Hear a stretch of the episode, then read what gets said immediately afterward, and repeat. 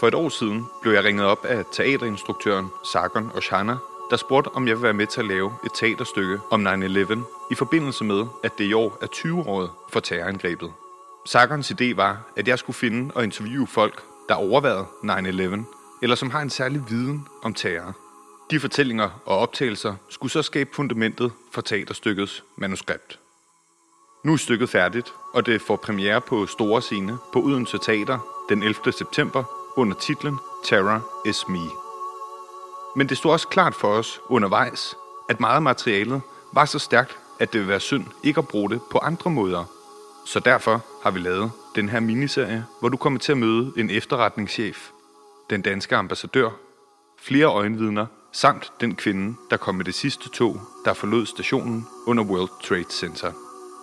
Interviewsene er optaget, da coronakrisen peakede, så de fleste af dem er lavet over internetforbindelser, hvorfor lydkvaliteten ikke er lige god på dem alle sammen. Det håber jeg, at du vil bære over med. Mit navn er Sigurd Hartkorn Pletner. Velkommen til. Mit navn er Annemette Lundtofte. Jeg er forfatter og øh, var i New York den 11. september. Jeg kom til New York i 1995, fordi jeg havde fået et Fulbright Scholarship til at tage en masters ved New York University i Comparative Literature. Da jeg kom derover, var jeg ikke ellevild med byen. Øh, jeg synes, det var for varmt der i august. Øh, jeg synes, den var for vild. Altså, der var for meget. Jeg havde svært ved at finde ro. Jeg kommer fra landet, så jeg, jeg skulle ligesom lære at navigere i det der urbane der. Men da jeg så havde gjort det, så ville jeg bare blive der. Men det har også at gøre med, at jeg var kommet over med en kæreste, som var fra England, og jeg kunne godt se, at det her, det ville være et godt tredje sted for os at være. Altså et sted, der ikke var England, og et sted, der ikke var Danmark. Og øh, han lavede film, så det var også et godt sted for ham.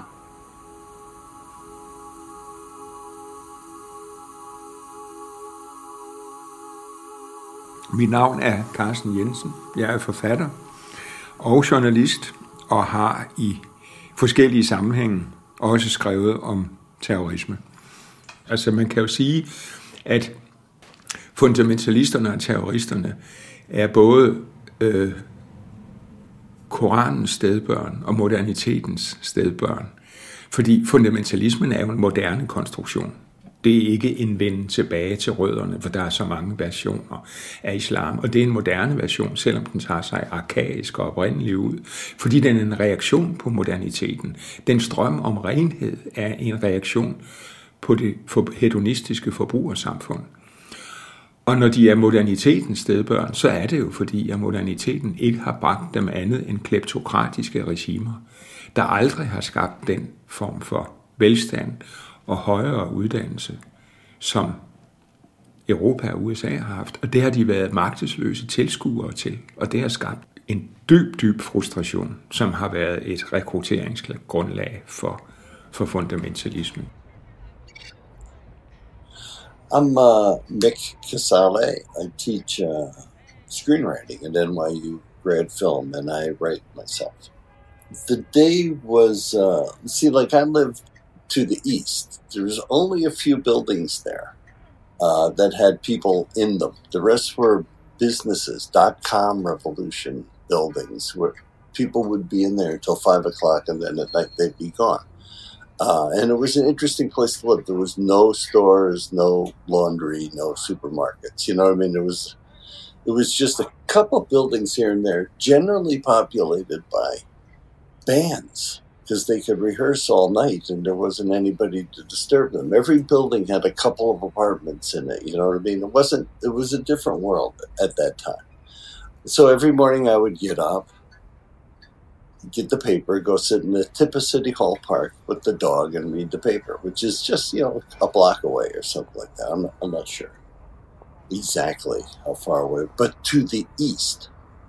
You see, you see, I mean, a lot of what you're hearing is from the north, probably, but to the east was the neighborhood of the World Trade Center. There was a there was a, a, mall in the basement of it. It's where my daughter hung at the mall. That was her mall, and the kids would hang at that mall.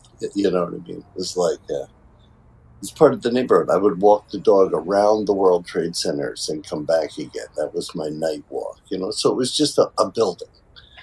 And the it was an ugly building, to tell you the truth. It was just like these two ugly buildings, but they were the center of the neighborhood. The the sun would pass by them. They would, if it was going to rain, you could see the clouds on them. You know, I mean, you, you, you use them in a certain way. Jeg hedder Henrik Rea, og jeg er tegneserietegner og bor i New York, i det kvarter, der hedder Battery Park City.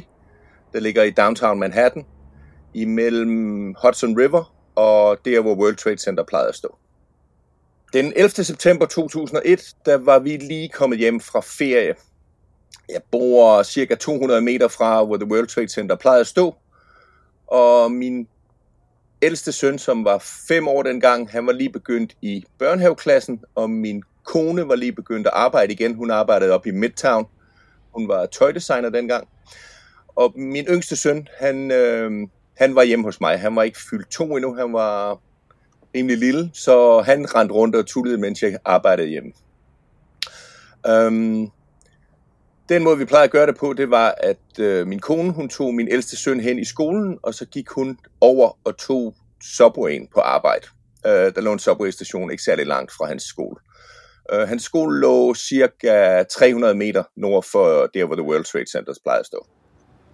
So I'd get the paper and I'd sit in the park. And, and before, in the 90s, somebody tried to blow, blow them up.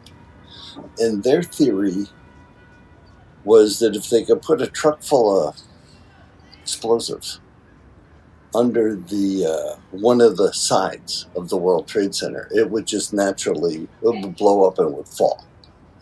And uh, that's not how they were built. They were built like plates, you, you know what I mean? But you know, the guy tried it, and he blew it up, and it didn't work, and they all got caught. But the problem was, in our neighborhood to the east, uh, the people who lived there realized that building would have fallen on us.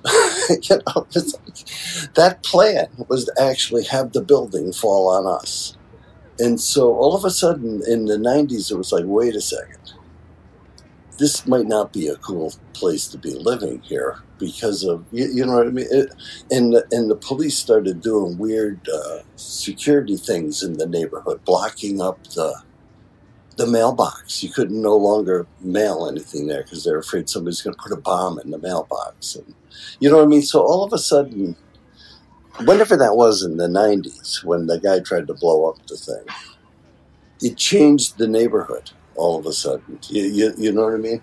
It was weird because it was like, uh, even when it was going on, I walked right past the building to go visit a friend of mine. It wasn't like, it wasn't like a scene that broke out in 2001 it was very sort of homespunny and a bomb and you know blah blah blah you know so uh, what happened was is is that uh, when the bomb actually happened we had all had a practice in the neighborhood of what happens when that building gets attacked.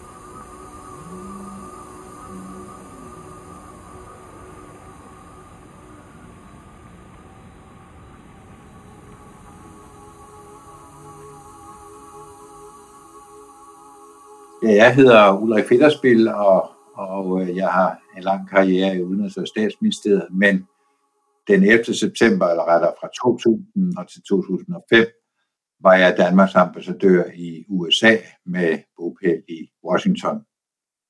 Det var jo sådan set en meget rolig periode, både, både for mig selv, altså jeg ville koncentrere mig om fremme af dansk eksport til USA, og, og havde planer for det, og og der var kommet en ny præsident, øh, præsident Bush, som afløste Clinton, og øh, der havde selvfølgelig været lidt, lidt brok med, med øh, stemmeoptælling og så videre, men, men højstret afgjorde så, at det skulle være Bush, og det blev Bush, og det accepterede øh, Gore, som var hans modkandidat. Men bortset fra det, og økonomien gik fremad, og, og alle, alle var sådan set, mange var glade, og der var ro i Washington og i USA.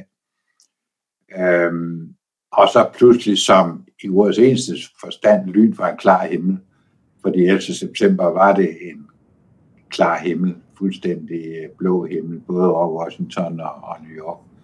Og så kom de øh, flyene, øh, fire i alt, øh, fra, fra nord, og, og, øh, øh, og så forandrede verden sig. USA først, og så hele verden så.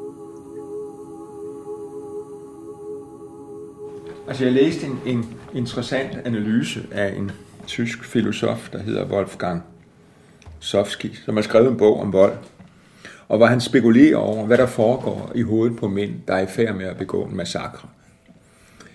Og, øh, og hvor han sådan ligesom siger, at det, det der er interessant er ikke, om de er ligesom, hvad skal vi sige, er sadister. Øh, han siger, at det der er mere interessant, det tror jeg, det er, at de oplever, den de agerer i massakren, det oplever de som den ultimative frihed. De bliver grebet af en almagtrus. De kan gøre alt. De er på en måde, som skaberen selv. De er bare ødelæggerne. Men det er lige så stærkt og voldsomt. Og der tror jeg jo, at, at i, i den altså, hvad skal vi sige, individuelle motivation for at blive terrorist, der er også den søgen efter magt. Efter det sus, magt kan give. Og som jo selv i en veltilpasset hverdag, hvor du har ligesom fundet, øh, du har et arbejde, du har en kæreste, du har måske endda børn og sådan noget, og det fungerer, og du er nogenlunde tilfreds. Men det der sus oplever du jo aldrig. Det der beruselse af dig selv. Den skal du ud i ekstreme situationer for at komme til at opleve. Og, og det er nok også, det tror jeg, de søger. Og som jo også så er en kompensation for et liv, der på mange måder opleves som magtesløst. Hvor de ikke synes, de har kontrol over deres eget liv. Og pludselig får de total kontrol over andres liv, og gennem den oplever de en stærkt forhøjet selvfølelse.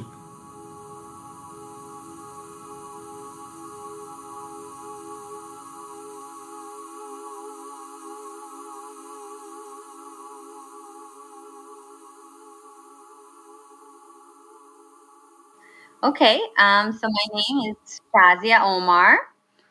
and um, I live in Bangladesh now. I've been living here for almost 20 years. Um, I work in the development field. I try and help poor, underprivileged women, and I'm also a yoga teacher and a mom. You know, after I graduated from college, my first job was at Lehman Brothers as an investment banker.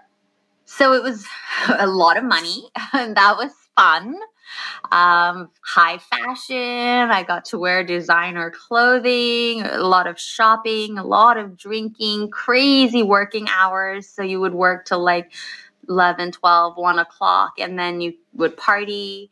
Um, and then there was like, you know, a lot of booze. And then you would have to wake up the next morning and go to work. And the corporate lifestyle attitude was very much about like being at work every day. It was there was a lot of FaceTime involved. So getting that whether you were delivering was less important, you had to be there all the time.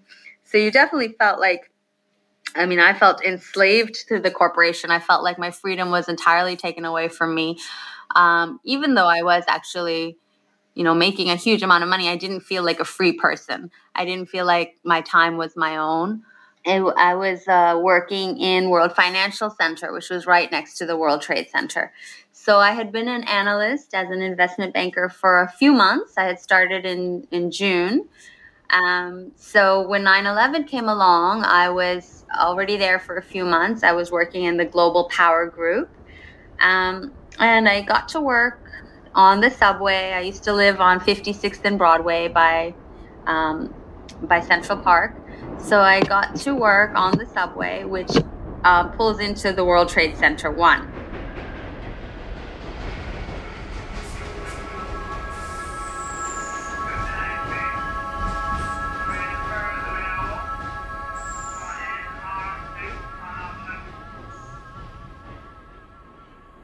Jeg skriver min afhandling der, og bliver involveret i forskellige, du ved, danske projekter, hvis der er nogle danske digter derovre, så står jeg for det, og så er det blandt andet det med, at Jørgen Let tog fat i mig for at høre, om jeg kunne skaffe ham adgang til Lou Reed, øh, til han, han skulle øh, lave en film om nye scener, nye amerikanske scener, tror jeg den hed. Og så sagde jeg, det kunne jeg ikke, men jeg kunne skaffe ham John Cale. Og øh, derfor blev jeg sådan lidt involveret i den der film, og så var vi ude at spise middag sammen med hele holdet to dage før 9-11. Og næste dag fløj Jørgen så videre til LA, og så skulle jeg så mødes, og på 11. september skulle jeg mødes med Jørgens, hvad hedder det, øh, producer Marianne Christensen, til frokost på en café, der hedder Café Orlin, O-R-L-I-N, i East Village kl. 12. Jeg vågner den morgen, som er en utrolig smuk morgen, og dem er der mange af i New York, altså der, hvor solen bare står fra en klar himmel. Og jeg laver en kop te, James sover videre, jeg laver en kop te, jeg sætter mig ud i min lille have, der er sådan en indhegnet cementflise Brooklyn have.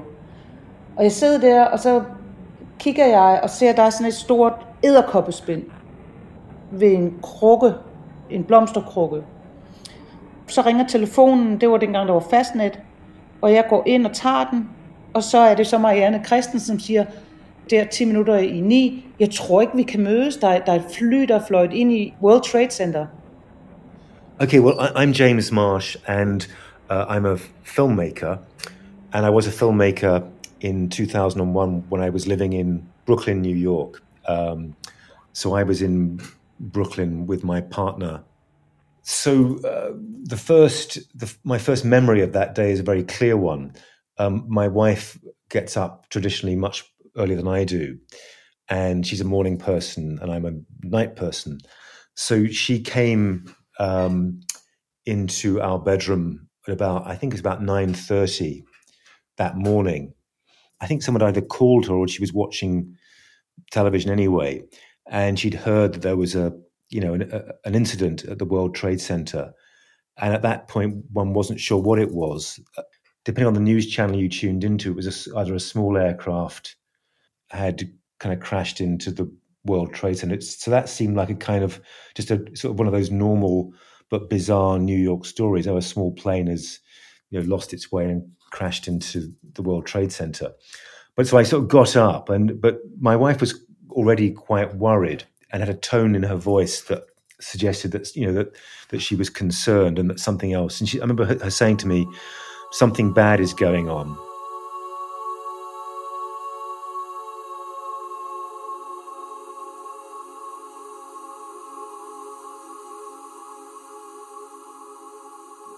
og jeg beskriver, hvordan aften før tilfældigvis, jeg var sammen med gamle Bush, øh, præsident Bush, til en større middag, og der var alt roligt, og han jokede og så videre. Vi gik hjem omkring, han lidt tidligere, vi andre, vi gik hjem omkring midnat, og, og alt åndede som sagt fred og ro.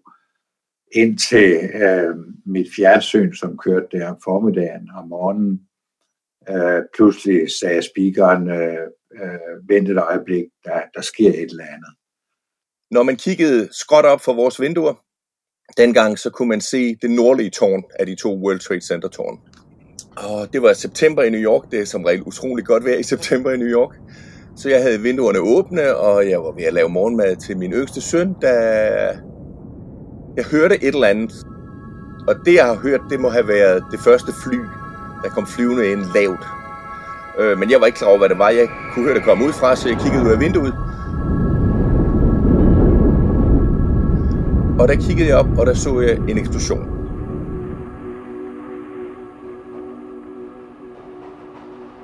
And as our train pulled in, you know, the gates opened and I came out of the subway and there was a huge explosion sound. It sounded like it was in the subway. And then everyone started stampeding to get out of the subway station. Everybody who worked in the building didn't live in the neighborhood. They took the subway down, they went up in the building and came on. And when they ran out, people were like, Where am I? Where am I? Where what part of the city? What's north? What's out? And and a guy actually came by and he said to me, Hey, a plane hit the World Trade Center. Do you think they'll be open for business today? you know, you know,